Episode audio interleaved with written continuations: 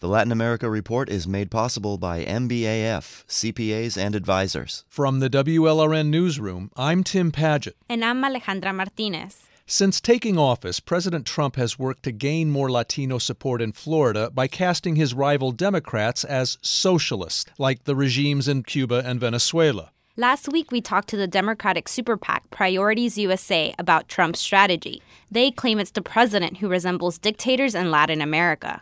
This week, we're talking with Kelly Sadler. She's a spokesperson for America First Action, a Republican super PAC that strongly supports President Trump.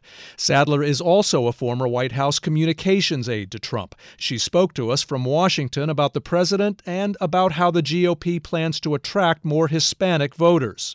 Kelly, Priorities USA asserts that the style and actions of President Trump are similar to Latin American authoritarian strongmen. They point, for example, to Trump's declaration that he can, quote, do anything I want as president. But many people have called that comparison an exaggeration. Tell us why you think it's also unfair. Uh, this president does not side with authoritarians. He has done more in Central America, trying to help Venezuela, um, has taken a strong arm against Cuba. So I think that you're seeing Priorities USA, quite frankly, on defense. But why do the president and so many Republicans feel it's fair to compare Democrats to the socialist autocrats who run countries like Cuba and Venezuela?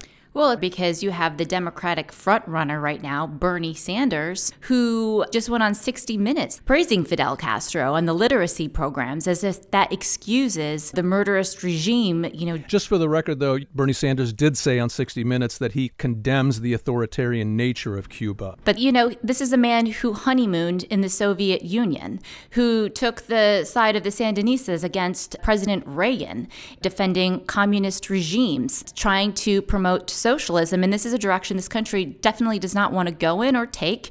We do not want a government overtake of our private uh, industries, of which Bernie Sanders is advocating, like Medicare for all. Now, this would eliminate private health care insurance. This would eliminate the private health care insurance of millions of Americans.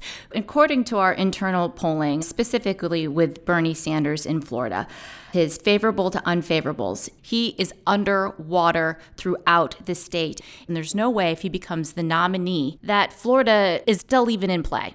Kelly, I'm working on a project with PRI's The World called Every 30 Seconds, and this project is looking at young first time Latinx voters because nearly every 30 seconds, someone who's Latinx turns 18.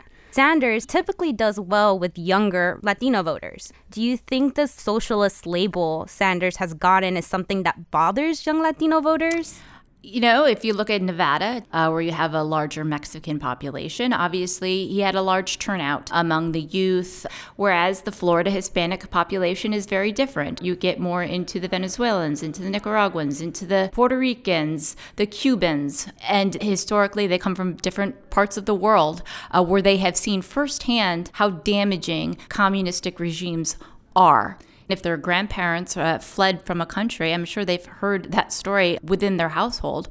President Trump's critics say his immigration policies and especially how he talks about immigrants don't really resonate with young Latinx voters.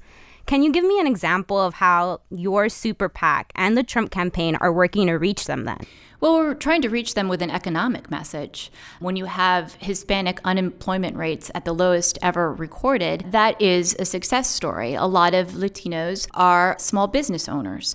And this president has made it a lot easier for small business owners to get loans and to start a business and not be hampered by all of the federal regulations. His economic policies are lifting everyone up, and that is a message that we want to get out there. Kelly Sadler is a spokesperson for the Republican super PAC America First Action. One update after we spoke with Sadler, St. Leo University released a poll showing Bernie Sanders ahead of President Trump in Florida. I'm Alejandra Martinez in Miami. And I'm Tim Padgett. The Latin America Report is made possible by MBAF, CPAs and advisors.